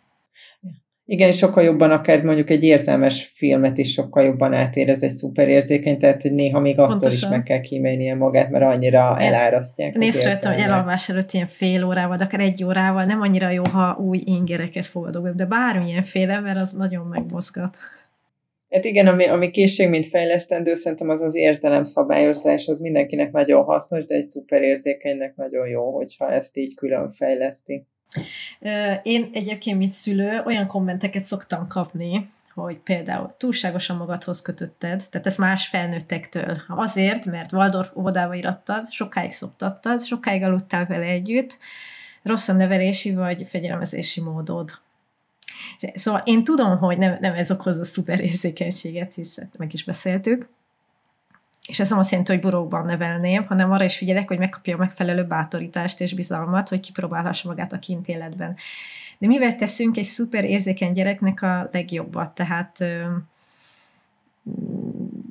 tehát ha jól gondolom, jó ez, hogy megadjuk neki a biztosságot, ami mi vagyunk kezdetben, de azért egy ilyen finom bátorítás, ugye szükségük van. Igen, meg azzal tudsz a legjobbat tenni, hogy ismered a saját gyereked, mert ugye te ismered a legjobban, tehát, hogy hiába mond bárki bármit, hogy elrontotta, te tudod, hogy mi a legjobb neki. Nálunk a, a lányom az extrovertált ingerkereső kategória, és mert kicsi korában nagyon sok helyre vittük, ugyanakkor arra figyelni kellett, hogy ő ezzel igényli, de ugyanakkor kiismerült, tehát, hogy egy-egy ilyen program után az fontos volt, hogy akkor ellensúlyozzuk, és akkor másnap pihen pihenjünk, vagy akár vízpartra, vagy ilyen természet közelbe kicsit ezeket kipihenje. És én például sokszor azt kaptam meg, hogy igen, elrontottuk, és azért lett ilyen a gyerek, mert sok helyre vittük, nem kellett volna ennyi helyre mhm. vinni. És akkor itt nehéz azt mondani, hogy a tyúk vagy a tojás volt előbb, mert hogy én azt gondolom, hogy reagáltam az ő igényeire, de a külvilágnak ez úgy tűnhetne, hogy, hogy mi rontottuk el. Tehát, hogy azt mondom, hogy szem azt tudod szülőként, hogy, hogy te ismered a legjobban a mhm. gyerekedet, és hogy ne hagyd, hogy bekapcsolj olyan ez a elég jó szülő vagyok-e séma, a, hanem hogy, hogy, hogy bízni abba, hogy, hogy te tudod, hogy mi a legjobb neki. Igen, igen, hát pontosan, és mondjuk nem látták, hogy milyen volt mondjuk első három-hat hónapban, és hát látom, hogy valamiből kiindultam, tehát valamit azért kaptam, ami, amire reagáltam, igen, igen. Említettünk pár jó tulajdonságot a szuperérzékenyeknek, például, hogy kreatívabbak, mélyebben gondolkodnak, kívülről is megnézik a problémát, máshol, máshonnan közelítik meg, és még az empátia is ott van, tehát hogy jobban át tudják érezni a másiknak az érzéseit, de Például az empátiával kapcsolatban azt látom, hogy az viszont csak akkor működik, ha éppen nyugalmi állapot van. Tehát, hogyha már túl vannak ingerelve, akkor az empátiát közelről sem ismerik, tehát, hogy még, meg érinteni se látom, hogy, tehát, hogy olyankor az látszik, hogy az empátia hiányzik egy szuperérzékenyből. Tehát ez, ez normális, nem? Tehát, hogy, hogy az akkor kikapcsol. Hát abból a szempontból igen, hogy normális, mert hogyha ha ugye annyira túl van ingellődve, akkor, akkor csak magára tud fókuszálni, és mással nem. Tehát, hogy akkor tud úgymond adni, meg akkor tud másokra koncentrálni, amikor saját magával rendben van. De ha nem, akkor értelemszerűen semmi másra nem tud figyelni, csak az, hogy valami nem, nem oké, hogy az ő rendszerében valami elállítódott. Igen, de akkor itt visszatérhetünk a legelején, hogy beszéltünk, hogyha egy szülő és szuperérzékeny, és éppen túl van ingereve, ki van kapcsolva, túl fáradt, akkor nem fog tudni empátiával a gyereke felé fordulni, akire meg pont arra lenne szüksége, mert ő is szuperérzékeny, és éppen valami nagy nehézséget él át. Hát ez egy, ez egy ördögi kör. De hogy, hogy akkor egy kicsit felsorolnád, hogy te milyen szuper képességeket látsz a szuperérzékenyeknél? Tehát, hogy csak a pozitívakra fókuszálva? Hát ugye azért nehéz, mert ahogy ugye mondtuk is, hogy ez egyedi, és nem feltétlenül jellemezhető ez szuper képességgel, hanem azt mondom, hogy már, hogy akiket mondjuk felsoroltam, ugye, hogy, hogy, hogy milyen maradandót alkottak, de hogy ugye Einsteinre gondolok, de ott van nem tudom, Beethoven, Mozart, de színészek, tehát hogy a, a vagy festőművészek, vagy, vagy bármiféle olyan dolog, amivel úgymond értéket teremtenek az egész társadalom számára.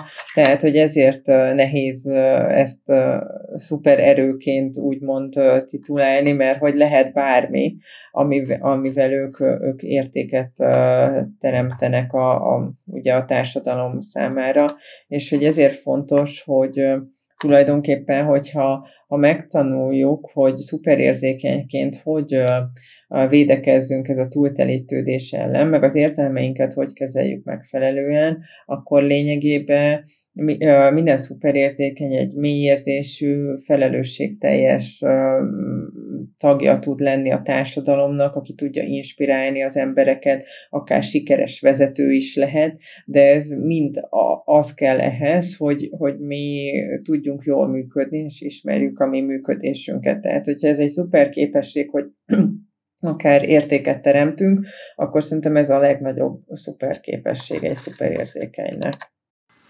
Na és akkor hogy tudom, még egyszer picit erre visszakanyarodva, hogy, hogy ezeket kihozzam a gyerekemből. Ugye a gyerek még nem ismeri önmagát, még nem is tudja annyira analizálni magát, tehát egy szülőként hogy tudom például egy, egy mondjuk a saját példámból kiindulva, hogy az iskola eszméletlenül túl ingerli Ugye itt beletartozik az is, hogy bilinguális, ugye két nyelvű a gyerek, iskolában más nyelven tanul, mint amit itthon beszélünk.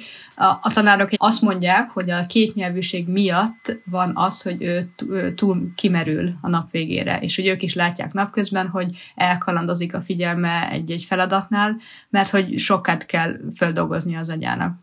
De hogy tudom én szülőként segíteni, hogy rátaláljon önmagára végül is, hogy mondjuk egy túlingerült iskola nap után, amikor hazajön, hogy, hogy megtaláljuk közösen azt, amivel ő jól le fog tudni nyugodni, és mondjuk egy nehézségben ott van, hogy itt van még egy kis tesó, aki nem ö, csöndes, és nem he, egy helyben ülő. Tehát, hogy mit tudok tenni, hogy, ö, hogy neki segíteni tudjak, hogy a saját technikáját megtalálja.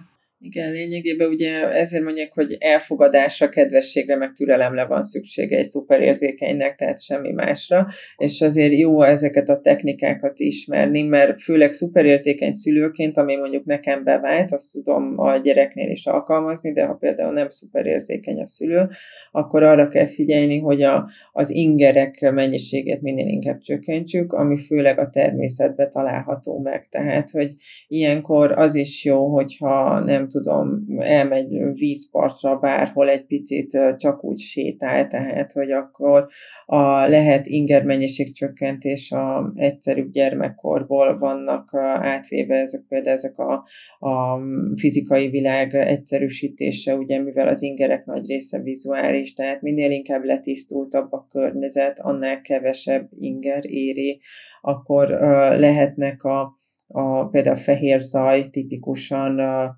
a, ilyen, ami, ami kicsit megnyugtat, és hogy most már vannak olyan applikációk, például az esőnek a zaja, amit hogyha tudatosan hallgatunk, akkor ezek megnyugtatnak, akkor a zene, ami ugye meg, meg tud nyugtatni. A, tipikusan az kell egy gyereknél is tesztelni, hogy mi az a stresszoldó módszer, ami nála mondjuk beválhat, mert egyre népszerűbb, nem tudom, a gyerekjoga, de valakinél nem az működik, valaki az, hogyha hazajön, és nem tudom, egy gumilabdát nyomogathat, vagy párnát dobálhat, tehát, hogy mindenkinél ez egyedi. Az a jó, hogyha minél előbb, meg minél korábban megtalálja, hogy mi az, amit ő például le tud nyugtatni.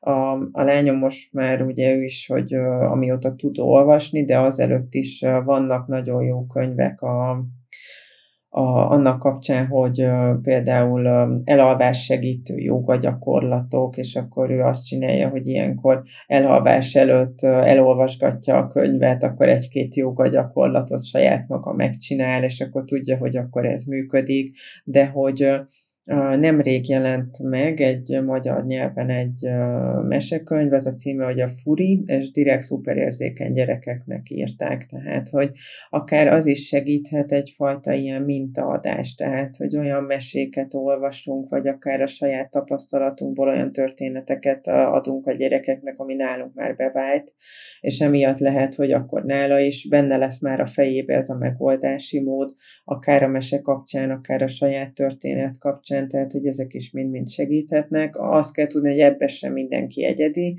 de minél több lehetőséget érdemes a gyereknek megmutatni, hogy kipróbálhasson, és egy idő után, ami működik, azt fogja alkalmazni tudatosan. Akkor nekik az is számít, hogy az itthoni környezet mondjuk úgy, hogy minimalizmus legyen, tehát minden uh-huh. elpakolva, inkább elrakva, és nem a polcokon hemzsegve, felállítva. Hálószoba minél Igen. egyszerűbb, ne legyen zavaró tényező, ne legyen játék benne, ha megoldható, tehát hogy minden, minden simább, egyszerűbb legyen a környe, az otthoni környezet is. Igen, legyen lehetősége elvonulni, akár egy csendes hely, egy ilyen nyugi szobaszerű, ahol ő akár, ha ugye az nem is megoldható, hogy elmenjen még sétálni egyedül, vagy a kis tesó miatt ez nehezebb, de hogy el tudjon vonulni, csak úgy kicsit úgy, úgy a semmibe bámulni, vagy akár olvasgatni, tehát, hogy ezek minél inkább meglegyenek neki. A testi érintések is nagyon nyugtatóak, de nem mindegy, hogy kitől, tehát, hogy az ölelés, a, a simogatás, később a nem tudom, attól függ, hogy, hogy kitől fogadja el ezeket a masszás, tehát, hogy, hogy ez, ezek a dolgok, de mindenféle progresszív relaxációs technikák is működhetnek, tehát hogy nagyon sokféle, csak ugye ezért kell minél többet kipróbálni. Megtalálni a megfelelőt. Ja, nálunk a nagyobb fia bár igényli ezt a masszást, tehát hogy rájött, hogy ez megnyugtatja most azon, azt szeretném, ha lenne olyan megnyugtatási technikája, és amit ugye egyedül tud, mert sokszor az például vacsora előtt lesz frusztrált, és, és, és akkor mondjuk pont nem biztos, hogy egy felnőtt fél órán keresztül tudja masszírozni. Úgyhogy ezért ez idő kell, hogy így kitapasztal, kitapasztal. Én nagyon sokszor például ajánlottam, hogy csináljunk egy ilyen elvonulós kuckót, de nem nyitottak rá, szóval annyira ellenállóak. Én nem, nagyon nehezen látják meg, hogy ez nekik jó lenne. De most már, hogy lassan 8 éves, már látom, hogy egyébként elmegy egy másik szobába, és ledől. Tehát, hogy, de hogy idő kellett, amíg ezeket így, így ráér, ráérez ő maga. Hiába én mondom, az, az nem elég. Igen, meg ezért fontos a minta is, hogy mi az, amit esetleg lát rajtad, hogy nálad működik, és akkor azt ő is kipróbálja, ugye, hogy ez, ezeket is, és akkor így át lehet adni. Mikor egy felnőtt félig szóval illeti, illeti a gyermekemet a jelen létében, akkor arra hogy érdemes reagálni, és, és mit tanítsunk mondjuk a gyerekünknek, hogyha, hogy ő hogy reagálja, mondjuk, mert ugye nem mindig van ott a szülő, ha mondjuk egy másik gyerek, mondjuk, vagy egy felnőtt mondja neki, hogy miért vagy ilyen felnőtt, vagy legyél már bátrabb, akkor arra hogy érdemes reagálni szerinted? Hát szerintem ugye, mint ahogy a sématerápiában is igaz, meg amiket beszéltünk, hogy a, a legfontosabb, hogy a gyerek szükségleteire tudjunk reagálni, és ezt a gyerek nézőpontjából tudjuk nézni. Tehát ebben az esetben a gyereknek valószínű arra van szüksége, hogy őt valaki megvédje és kiálljon érte.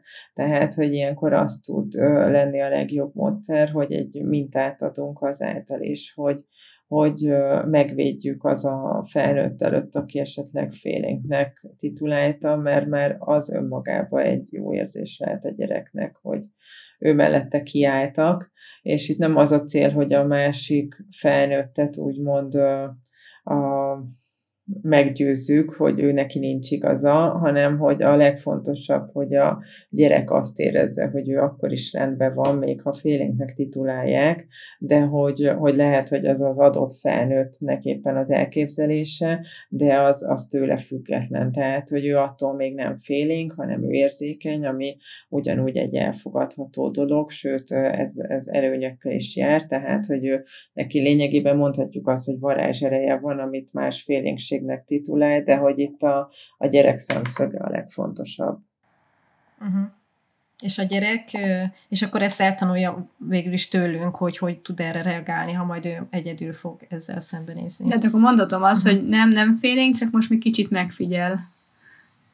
Vagy ilyesmi. Ne, vagy de szerintem sem. nem kell, hogy ellent mondjunk neki, nem, hanem csak az, hogy igen, most éppen megfigyel, és utána majd fog csatlakozni, ha készen van rá és, de meg is lehet esetleg kérdezni, valahol olvastam, hogy, hogy miért probléma, hogy viselkedem neked? Mi a problémád azzal, hogy viselkedem? Valahol ezt írták egy cégben. A gyereknek ezt tanítani, hogy így válaszoljon. Igen, most éppen csak figyellek titeket, miért ez probléma számodra? Uh, igen, mert uh, lényegében azt is uh, lehet, hogy ne az legyen, igen, hogy a gyereknek adunk ezáltal feladatokat, hogy azt érezze, hogy neki mindig meg kell védenie magát, hanem mondjuk azt, hogy ő azt érezze, hogy ő teljesen rendben van, szóval, hogy azzal nincs semmi probléma, hogy ő megfigyel, tehát, hogy amiatt ne kezdjük el már felcímkézni a gyereket, mert pont ebből alakulnak ki azok a későbbi dolgok, amik így nagyon megmaradnak, tehát hajlamosak akár, nem tudom, azt mondani, hogy mimóza lélek, túlérzékeny, sírós, nyafogós, és akkor később, amikor a gyereket megkérdezik, hogy akkor hogyan jellemezni önmagát, akkor jönnek ezek a címkék. De ha nem mondok ellent annak, hogy félénk, akkor azzal, le, akkor azzal leokézom, hogy igen, félénk. Vagy nem, nem tudom, nekem ez egy kicsit fura. Hogyha most Aha. nekem azt mondja, hogy ha, de félénk a fiad, és akkor azt mondja, én nekem akkor mondanom hogy nem, nem, csak most éppen megfigyel. Tehát, hogy az Hát igen, én azt, azt mondanám, hogy én ezt nem félénkségnek mondanám, hanem hogy, hogy annak, hogy milyen jó, hogy ő, hogy ő előre megfontoltan cselekszik, tehát hogy úgymond azért nem így, de hogy, hogy ő tulajdonképpen ő megfigyel, és hogy, és hogy milyen jó, hogy ő így működik, és mi például külön szeretjük, hogy ő ilyen. Én azt látom egyébként, hogy a legtöbb felnőtt ezt jó indulatból mondja, tehát csak próbálja leírni a jelenséget, és ez a, nincs más szó rá, és például magyarul ugye félénkségben benne van, hogy fél de más nyelven például itt olaszul, meg ugye angolul is nincs benne a félelem szó, és egyszerűen csak így írják le azt a jelenséget, amikor látnak egy gyereket, hogy megfigyel, és nem száll be a játékba mondjuk. És nem gondolom, hogy, hogy rossz szándék, vagy megcímkézés lenne a részükről, csak pont ez az, hogy nem tudnak róla. Hát igen, én inkább azt gondolom, hogy ez saját magunkról szól, és ez egyfajta kognitív egyszerűsítés saját maguk számára ez a címkézés, tehát hogy én nem feltétlenül azt látom, hogy ő ezzel bármiféle jó szándékot akar, mert hogy lényegében saját maga számára egyfajta egyszerűsítés, és hogy kategorizálás, de hogy, hogy azzal, hogy félénknek titulál egy gyereket, azzal én még nem látom a másik oldalnak ezzel mit, mit, miért okozna jót. Mhm, de azt látom, hogy például tanárok is egyébként, tehát, hogy, hogy ők is használják ezt, igen, igen. És, és igazából azt látom, akkor mondom, hogy hát ez nem így, így hanem én máshogy nevezem, akkor így nem, nem nagyon értik, hogy mi a problémám ezzel. Tehát, hogy ugye ők nem társítanak hozzá, ők nekik esetleg nem volt olyan tapasztalatok, mert én is társítok hozzá rossz érzéseket ez a szóhoz, de ők valószínűleg nem, mert ők csak használták másra, de nem magukra. Igen, hát hogyha ezt megfelelő kontextusba rakja, akkor működhet, csak hogyha csak így ennyit mond, hogy félénk, az nem biztos, hogy elég, de hogyha utána ez így, ehhez van egyfajta kontextus, és megmagyarázza, hogy ez valójában teljesen elfogadott, és ez rendben van, akkor már megint máshogy hangzik. Mint hogyha téged mondjuk szülőként valaki csak leszól, hogy milyen félénk a gyereket. Ja, igen, és az, az nagyon érdekes, hogy ez az alacsony önbecsülés csak akkor jön létre, ha végül is így a társadalom, meg a környezet azt sugalja, hogy ez, hogy, hogy nem ilyennek kéne lennie. És olvastam a Áronnak a könyvébe, hogy például Kínában a gyerekek kifejezetten ilyen barátot szeretnének. Úgyhogy Úgyhogy ez mennyire fontos, hogy, hogy ezzel foglalkozol, hogy tényleg ez, hogy minél több ember tudna róla, akkor ez azért megváltozhatna. Hát igen, meg hogy ez is egyfajta, ez a, azt mutatja, hogy ez egy környezeti érzékenység, tehát nem mindegy, hogy milyen környezetben vagyunk, és ugye egy a, ugye nagyon leegyszerűsítve ugye az individualista társadalmakban ugye ott nagyon az egyénre fókuszálnak, míg például ugye a kínai keleti társadalmakban ugye ott a közösség ereje, ami számít, a közösségi értékek, és ugye ha egy szuperérzékeny jól működik, akkor tud értéket teremteni a közösség számára, tehát hogy valószínű azért van ez, hogy ott elfogadottabbak a szuperérzékeny gyerekek, meg felnőttek is. Hát igen, csak ugye ebben a nyugati társadalomban korábban szerintem jobban érvényesülhettek a szuperérzékenyek, de most már inkább ezt a törtető típus az, aki előbb érvényesül, aki előbb előrébb jut, és úgy érzi, hogy megtalálja a helyét, mint a szuperérzékenyek.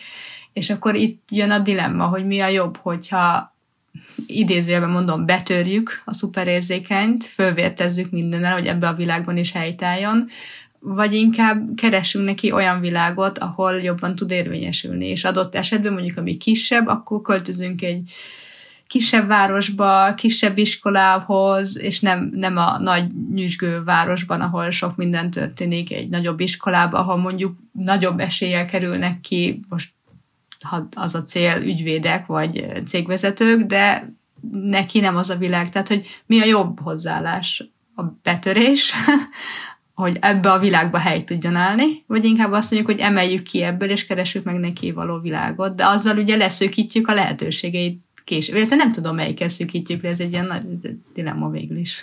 Hát igen, az a gond, hogy betörni nem lehet, tehát innentől fogva marad, a, marad az utóbbi válasz. Tehát, hát hogy igen. Így, hogy fölvértezzük a, a, a, olyan tulajdonságokat, vagy tudja, hogy mit, hogy kezeljen, hogy abban a világban is jobban helyt tudjon állni. De az stresszesebb gyerekkor lesz. Igen, annyi, hogy felvértezni nem tud, csak ellensúlyozni. Tehát, hogy abban a negatív környezetbe okozott hatásokat te ellensúlyozni tudod. Aha. És az a kérdés, hogy mennyire elég ez az ellensúly. Tehát, uh-huh. hogy te még azt ellensúlyozni tudod-e, és még uh-huh. ezért tud-e abba a világba működni, vagy már annyira ellehetetlenül az a fajta működés, hogy kénytelen egy másfajta környezetbe uh-huh. működni. Tehát, hogy ameddig mehet, addig menjen, és csak akkor emeljük ki hogyha igen, sos, ö, ö, igen, voltak olyan szülők, ugye, hogy ö, szülők számára is szoktam szuperérzékeny gyerekek ö, elkapcsolatos tanácsadást ö, tartani, és, ö, sokan kerestek, hogy de hát, hogy de hát ez a világ, pont amit mondtok, hogy hát ehhez kell alkalmazkodni, ez van, tehát, hogy, hogy ez a teher alatt nő a pálma, tehát, hogy így gondolkodtak, hogy hát majd megszokja. Sokszor kirakom mondjuk ezeknek az ingereknek, akkor előbb-utóbb majd betörik, és akkor működni működni fog,